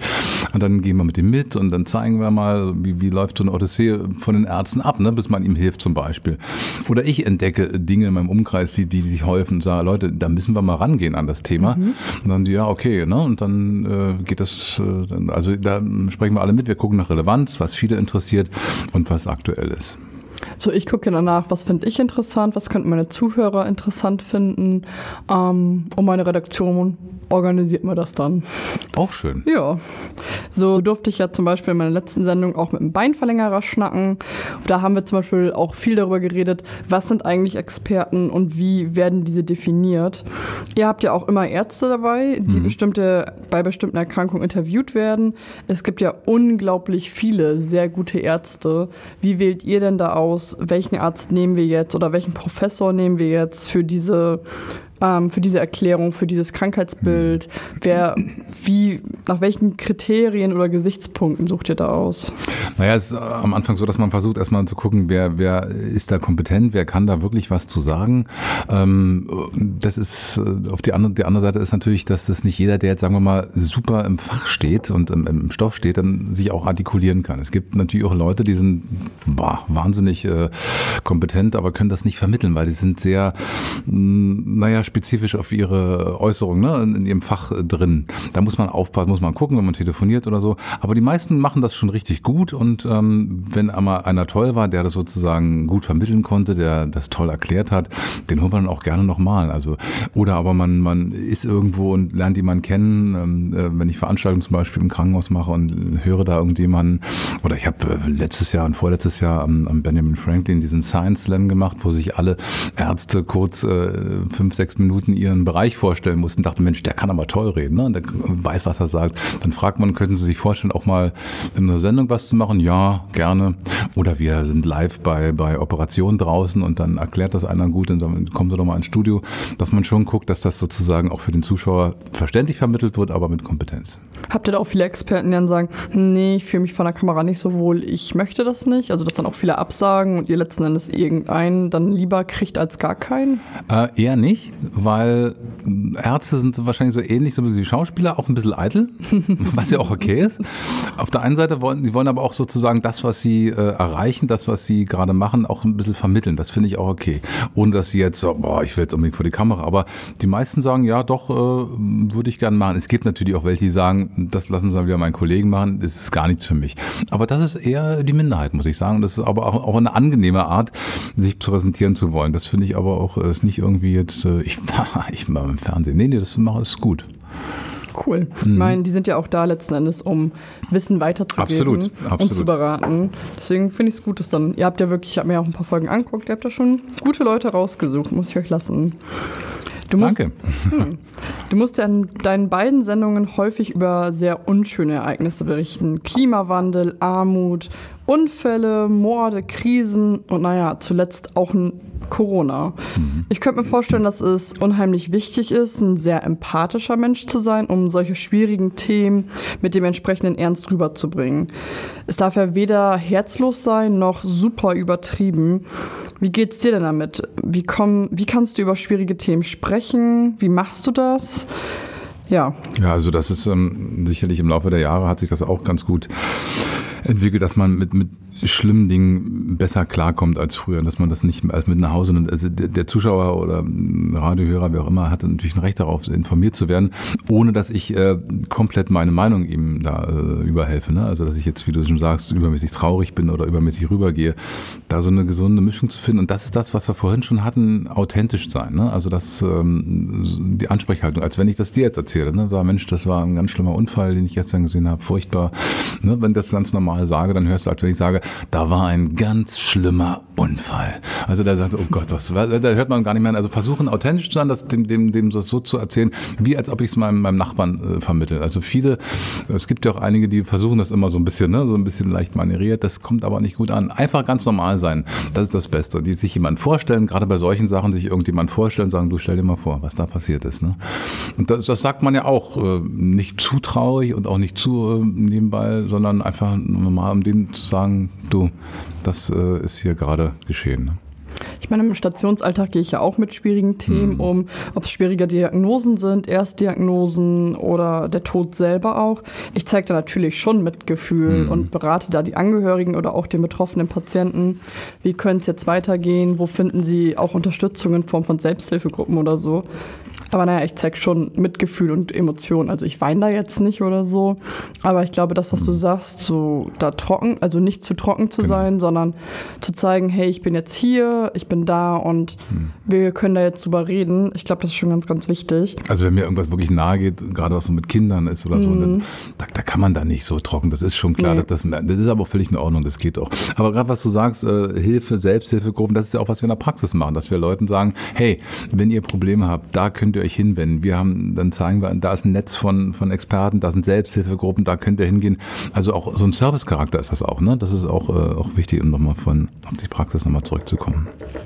Ich finde es dann auch als Zuschauer sehr viel authentischer und da höre ich auch lieber hin, anstatt dass mir das ja jemand super fachlich, super trocken erzählt. Ja, ich, das ist auch so, dass wenn, wenn jetzt mal wirklich ein super Chefarzt kommt und da kommen wir wirklich, wir haben teilweise irre Koryphäen und der erklärt dann irgendwas und sagt, Entschuldigung, aber das müssen wir nochmal erklären. Was ist das für ein Wort? Das, das mhm. noch nie gehört. Also selbst wenn ich es schon mal gehört habe in der Recherche, aber der Zuschauer hat es nicht gehört. Dann guckt er kurz meistens, lächelt, sagt, stimmt. Und dann erklärt er es mit seinen eigenen Worten und dann kommt das gut, total gut rüber. Ne? Also das ist so, ja. dann, dann und viele kommen jetzt ja öfter oder einige, die kennt man dann schon, dann ist eine gewisse Chemie da und dann ist das schon, manchmal wird das auch nicht so bierernst genommen. Ne? Also ich versuche immer so ein bisschen das aufzulockern, weil wenn man jetzt äh, gerade bei diesen Themen Gesundheit, Krankheit, das so sehr ernst äh, nimmt und nur Fach, dann, dann schaltet auch jeder ab, sondern versuchen ein bisschen klein, mal, mal einen kleinen Scherz, wo es geht natürlich, ne? Bietet sich auch nicht überall an, einzubauen, dann lockert, dann lächelt der und so, das ist, das bleibt auch besser hängen. Aber das ist, äh, ja, so ist ja auch letzten Endes am Patientenbett. Ähm, da kommt man mit Fachsprache oft nicht so weit, da die Leute einfach irgendwann fragen, und was habe ich jetzt? Da bringt schon Klartext. Was machst du da genau? Ähm, keine Ahnung, wenn du eine schwierige Diagnose bekommst und jetzt versuchst... Nee, dein, dein, dein Aufgabenfeld, du bist jetzt Achso, richtig... Achso, ich bin Krankenschwester, ja. Kranken- also Gesundheits- und Krankenpflegerin bin mhm. ich, bin ich Krankenschwester. Ich bin Gesundheits- und Krankenpflegerin auf der Heimbeatmung. Okay. Und den Leuten zu erklären, warum sie jetzt gerade beatmet mhm. werden, dann bringt denen das nichts, wenn ich von Alveolen und Bronchien was erzähle. Genau, genau. Siehst sondern du dann ich mache da dann süße, knuffige Vergleiche, mhm. die man sich einfach gut vorstellen kann, vielleicht aus dem Alltag auch kennen könnte. Ja. Und das klappt sehr viel besser, dass die dann auch die Sinnhaftigkeit dahinter verstehen. Mhm. Ja, siehst du, das ist ja gar nicht so weit entfernt. Mal einen kleinen Rückblick nach Februar zwanzig zwanzig. Die Zahl der Covid-Erkrankten und die Opfer in Berlin sind ja massivst gestiegen. Die Welle begann zu rollen. Du arbeitest für die Redaktion, die am meisten vom Sender betroffen sind. Aktuelles und Gesundheit. Mhm. Kannst du dich erinnern, wie war das für euch? Was war da bei euch los? Ja. Wie hat die Redaktion allgemein so darauf reagiert? Ähm, am Anfang, äh, ganz am Anfang, als es so die ersten Zahlen kamen, hieß es, na, wir müssen das Ganze beobachten. Ne? Mal gucken, was mhm. passiert. Äh, es ist jetzt noch weit weg, es ist ja noch nicht so hier. Wir müssen wir gucken, wir berichten mal, wir machen mal was. Äh, das war alles noch so ein bisschen, also wir wollen jetzt auch keine Panik schüren, um Gottes Willen, dass man jetzt sagt, oh, jetzt kommt Corona. Es ist ja oft so, dass, dass man äh, irgendwelche Dinge, die, die sich im, im entwickeln sind, gleich so, so aufbläst und dann so eine gewisse Angst schürt. Das wollen wir natürlich auch nicht, aber wir beobachten das. Aber dann wurde es immer schneller und dann dann kam es immer mehr und dann war klar, dass man da reagieren musste. In Praxis zum Beispiel war, mussten die Zuschauer wegfallen, was leider schade war für uns. Wir hatten dann keine, dass die Sendung lebte auch von den Zuschauern. Dann äh, haben wir in den Sendungen viel per Skype gemacht, dass nicht, nicht jeder mehr ins Studio kam. Aber die Themen wurden dann natürlich auch spezifischer. Wir mussten schon aufpassen in der Praxis, dass wir nicht nur Corona machen, weil andere Sachen gehen ja weiter. Ne? Ja. Leute haben ja trotzdem noch das, das was, sie, was sie vorher hatten, das im Blick zu halten. Und in der anderen Redaktion, klar, hatte man Corona und wir haben ganz, ganz viel Spezialsendung gemacht dann fast jeden Tag. Also der Chefredakteur hat jetzt mal zusammengerechnet, achtundvierzig Spezialsendungen habe allein ich moderiert. Und das ist natürlich, da hat sich das ja auch befruchtet von der Praxis, also dann kannte ich ja auch schon einige Dinge, die da sozusagen jetzt kamen, also das war ganz gut, aber das war eine harte Sache, das war ziemlich anstrengend, aber äh, es war toll und die Zuschauer wollten es sehen und die haben sich da auf uns verlassen, insofern war das wichtig und äh, anstrengend, aber eine tolle Erfahrung, aber die müssen wir nicht nochmal haben, ich hoffe, dass das äh, sich alles jetzt ein bisschen relativiert. Ja, ich hoffe auch, dass die Welle jetzt vorbei ist und Corona vorbei wäre, das wäre das Optimalste, aber ja. noch... Nee, vorbei ist noch nicht. Nee, vorbei ist noch lange nicht. Glaube ich. Ähm, wie war es denn so ein großes, Corona ist für mich ein riesiges Thema, also Covid neunzehn, wie bekommt man das denn dann, wo kürzt man ab, um es in eine Sendung reinzubekommen?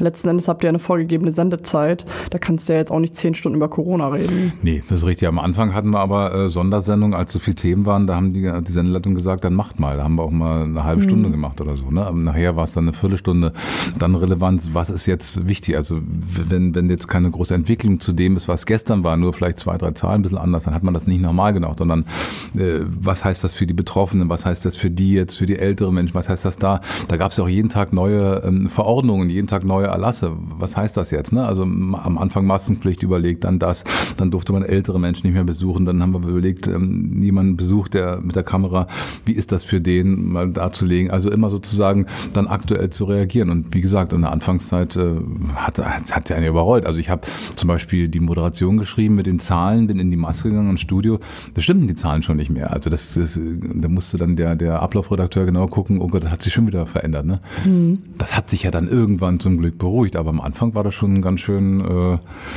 dynamisch. Was? Ja, ja, ganz schön turbulent dann mhm. auch, ne? Das glaube ich sofort. Das Gesundheitsministerium hat ja auch seine Werbeausgaben für die Corona-Krise verdreißigfacht. Jens Spahn hat also bislang über dreißig Millionen Euro für öffentliche Aufklärung ausgegeben. Ich persönlich finde, dass man diese Aha-Plakate ja gar nicht mehr übersehen kann. Die hängen ja wirklich überall. Meinst du, die Politik und auch ihr Medien habt genug für die faktenbasische Aufklärung zum Thema gemacht? Ja. Also da bin ich schon sicher, bin, bin ich mir, also bin ich überzeugt. Also erstmal von uns Medien zu reden, wir haben wirklich irre viel gemacht, wir haben das Menschenmögliche gemacht, wir haben Leute, die haben bei uns jeden Tag rund um die Uhr gearbeitet. Wir haben das wirklich äh, gemacht, auch mit Sondersendungen in unseren Nachrichtensendungen, in Gesundheitssendungen. Also das, was man machen kann, haben wir echt geleistet, muss ich sagen, alle, alle Bereiche dort. Die Politik am Anfang äh, total super Job. Und äh, ich denke auch, dass, dass die Aufklärung unter anderem, dass man da so viel Geld und so viel Aufwand äh, betrieben hat, unter anderem die Aufklärung, nur aber auch ist ein, dazu sozusagen Beitrag geleistet, dass wir in Deutschland ziemlich glimpflich davon gekommen sind. Naja, aber scheinbar haben ja nicht alle Leute diese relevanten Informationen bekommen. Das sieht man ja an den ganzen Anti-Corona-Demos, die hier in Berlin, aber auch beispielsweise in Potsdam und ich glaube überall in jeder Großstadt stattfinden. Siehst du, die sollten wir öffentlich-rechtliche gucken. Hm. Mein YouTube, da lernt man das nicht.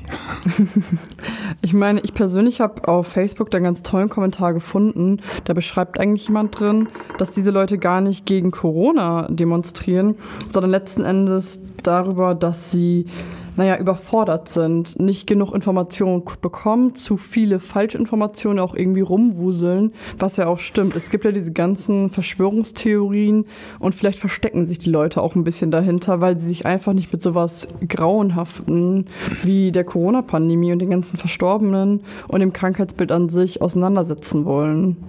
Ja, aber man kann doch, man hat auch genug Möglichkeiten, sich zu informieren, wenn man es möchte. Also das ist...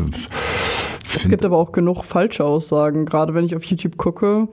Ja, aber da, da sind wir wieder bei dem, was wir vorhin hatten, ja. dass, dass da wirklich, ähm, ich möchte jetzt nicht die öffentlich-rechtlichen, um Gottes Willen, in den Himmel hoben, eben, aber dass, dass du da Aufklärung hast und da sozusagen ähm, die, die, die Kompetenz und, und die Seriosität der, der Medien nutzen kannst. Ne? Also wenn, wenn ich meine ganzen Informationen über YouTube oder Facebook ziehe, dann darf ich mich nicht wundern. Viele Sachen werden auch ungefiltert genommen. Ne? Dann, dann, also wenn, wenn ich alleine, wenn die Demo dann, dann stand dann drin, ja, wir waren eins Komma drei Millionen, dann haben die dann Bilder gezeigt, äh, die ganze Straße siebzehnten Juni war voll mit Menschen und alle haben gesagt, toll, eins Komma drei Millionen für unsere Freiheit. Das war fake, das waren zwanzigtausend Leute, auch mhm. noch viel, dass sie, dass, dass sie keinen Abstand hatten und keine Masken zum großen Teil, auch viel zu viel, aber solche Sachen. Und wenn man das ungefiltert nimmt, das ist nur ein Beispiel, dann geht man los und sagt, eins Komma drei Millionen, das, die müssen doch recht haben, kann doch nicht sein, ne? Oder das ist ja. das passiert oder ne? solche Sachen. Oder wie Trump damals sagt, jetzt Desinfektionsmittel spritzen, das hilft gegen Corona.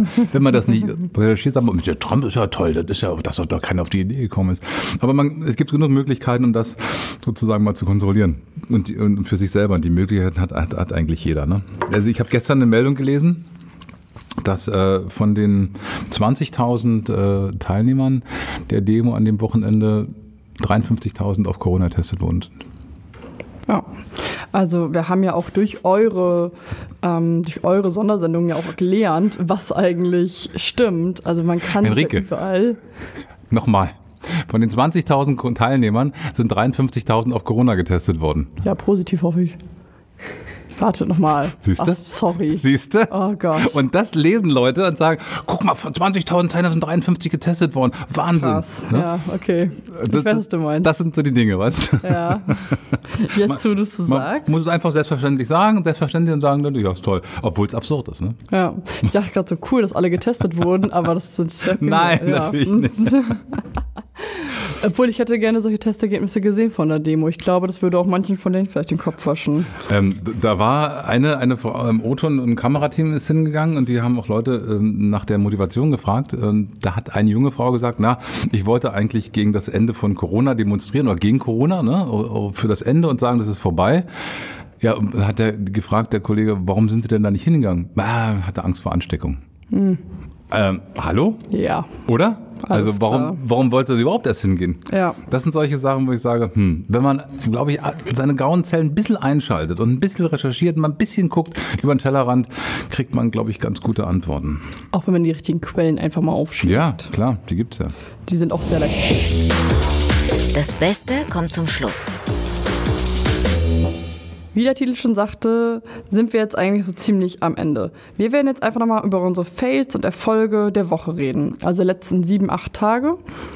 Du kannst einfach entweder was Berufliches oder privat benennen, wie du möchtest. Ähm, ich fange einfach mal mit einem Fail von mir an. Ich war ja in Niedersachsen und ja, wie hätte es anders sein können? Mein Zug hatte natürlich Verspätung auf der Hinfahrt und neben mir saß ein Typ, der hat scheinbar mit Mortadella geduscht. Ich habe noch nie sowas Krasses gerochen und das dann drei Stunden lang. Ja, da war irgendwann nur noch dieser Punkt, wo man hoffte, ich hoffe, ich bin zügig da. Das war nicht so ein toller Start in mein langes Frei. Ja, ähm, also ich hatte... Ähm Ich habe mir ähm, so, so, so auf so drei Meter sechzig im Garten so einen, so einen Pool hingestellt, ne, drei Meter sechzig mhm. Durchmesser, ein Meter hoch und dachte, ach, das, äh, nee, das wird eh nichts mehr, der Sommer schwankt hoch, runter.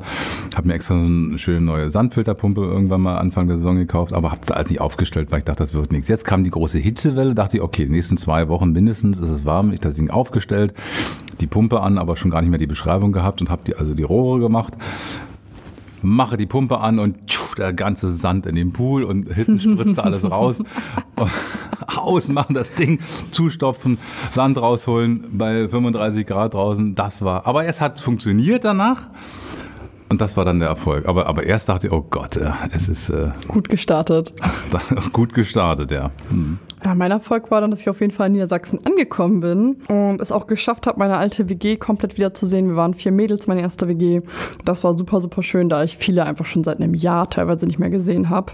Das war schon sehr cool und wir sind bei Topwetter Tretboot gefahren. Was hättest du gemacht, wenn die dir zur Eröffnung, zur Begrüßung äh, Mortadella gegeben hätten? Ich weiß nicht, ich esse privat nicht so viel Fleisch. Ah. Und meine okay. W G Gott sei Dank auch nicht. Das wäre, glaube ich, nicht passiert. Bist du überzeugter Vegetarier oder Veganer? Nee, ähm, nicht überzeugt. Also ich finde auf jeden Fall, man sollte auf seinen Fleischkonsum ähm, auf jeden Fall sehr achten. Privat essen mein Partner und ich auch irgendwie nie Fleisch. Immer nur, wenn ich woanders bin, so wie jetzt. Und wenn dann, wenn dann schon Besseres, oder? Ein bisschen mehr. Ja, genau, so schon von einem glücklichen Hof. Man kann das ja so nicht sagen. Die Tiere ja, ja, sind ja nicht freiwillig ins Schlachthaus gegangen, sind mhm. wir mal ehrlich. Aber, Aber die Lebensumstände, wie sie genau, leben. Ne? Genau, dann gucken wir schon, dass es auch irgendwie antibiotikafreies Fleisch mhm. ist, da man sich auch selber keine weiteren Erkrankungen oder irgendwelche Resistenzen anlachen möchte. Ja, privat achten wir da schon sehr drauf. Da ich auch denke, dass wir sonst, also die Menschen allgemein einfach zu viel Fleisch hm. konsumieren. Ich habe da neulich was von sechzig Kilo pro Jahr gelesen, ja. was ich eine krasse Zahl finde, wenn man bedenkt, dass eigentlich fünfzehn bis zwanzig Kilo reichen würden. Hast du nicht vorhin bei diesem Spontanspiel Darmkrebsvorsorge? Ne? Ja. Das ist ja auch so zurückzuführen auf dieses Rotfleisch, ne? Diese Mengen, das ist genauso begünstigt das auch. Genau. Also auch diese ganzen ja, ja, ja. Wohlstandserkrankungen. Genau. Ne? Ja. Ja, ja. Ich merke schon, wir könnten stundenlang plaudern. Ich merke es auch. Ja. Zum guten Schluss werden wir natürlich nochmal was auf unsere Spotify-Playlist packen, die gepflegte Liste. Ihr könnt jetzt bei Spotify reinhören, wir hören hier vor Ort rein. Hm. Was hast du uns denn zum Schluss mitgebracht? Also ich merke schon, wir haben ja komplett andere Musik. Ja. Aber das ist okay so, ich finde das gut. Also ich finde das auch man, gut, ich höre mir gerne mal ja, was anderes an. Genau, also ich nicht so, aber nein, doch natürlich. ähm, ich bin seit, seit, der, seit schon seit Jugend, also noch, noch jünger als du war, das, was, was ja kaum geht, aber ich war auch noch mal jünger als du damals. Krass. Und fand, ja, ja, und fand damals schon die Beatles klasse. Also ich war immer ein großer Beatles-Fan. Weil die Beatles waren nicht wie heute, wie meine, meine Urgroßeltern damals, du siehst ja aus wie ein Beatle, wenn du die längere Haare hattest oder Musik, so eine Beatmusik. Furchtbar, das war damals völlig verpönt. Na, heute sagt man, das ist ja eher soft. Aber ich fand die Beatles echt, und ohne die Beatles hätte es so viele andere Sachen gar nicht gegeben. Die waren großartig. Und da habe ich ein Lied rausgesucht, das finde ich so, das ist so eine, ich nenne es mal so eine positive Melancholie. Norwegian Wood. Wunderschön, finde ich. Also da kann man, ja, gut abschalten, Kraft schöpfen, ich liebe es. Wir hören da jetzt rein vor Ort. Ihr könnt es zu Hause auf der Spotify-Playlist, die gepflegte Liste, auch tun. Zum Schluss einfach nochmal, Kurt Krömer sagte ja, keiner seiner Freunde schaut Fernsehen. Ich kann das absolut nachvollziehen. Ich möchte auch in Zukunft mein Programm selbst zusammenstellen.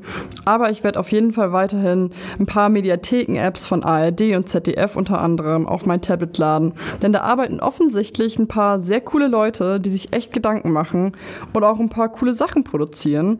Es war super, super spannend, mal in die alte, neue Fernsehwelt reinzuschauen. Lieber Reiko, ich danke dir, dass du da warst. Ich wünsche dir noch eine super Sendung heute Abend. Was ist heute an der Reihe? Äh, ich, heute ist Nachrichten einundzwanzig Uhr fünfundvierzig, das R B B Aktuell. Das ist für Berlin und Brandenburg der Tag zusammengefasst in einer halben Stunde. Und das ist, äh, ich fahre jetzt in die Redaktion und werde erfahren, was wir da heute haben. Und äh, meistens ein Gast, manchmal zwei Gäste. Das ist äh, spannend. Und um siebzehn Uhr ist Redaktionssitzung. Und dann weiß ich mehr. Aber ich fand es auch sehr spannend, hier zu sein bei euch. Äh, hab den Kaffee genossen. Die Buletten, die Kekse und äh, ja, und freue mich sehr über das äh, schöne Geschenk oder die Geschenke von dir. Vielen Dank, dass ich hier sein durfte. Vielen Dank. Ich werde mir deine Sendung heute vorm Nachtdienst auf jeden Fall nochmal ansehen oder morgen einfach in der Mediathek. Was ihr jetzt noch tun könnt, abgesehen davon, in unsere Spotify-Playlist zu hören, mir auf Instagram zu folgen, at Schwester Henrike. Da erfahrt ihr immer, wer als neuester Gast dabei ist und was ich so in meiner Freizeit treibe. Zu Tisch mit Schwester Henrike. Der gepflegte Podcast. Powered by Krankenhaus Bethel Berlin.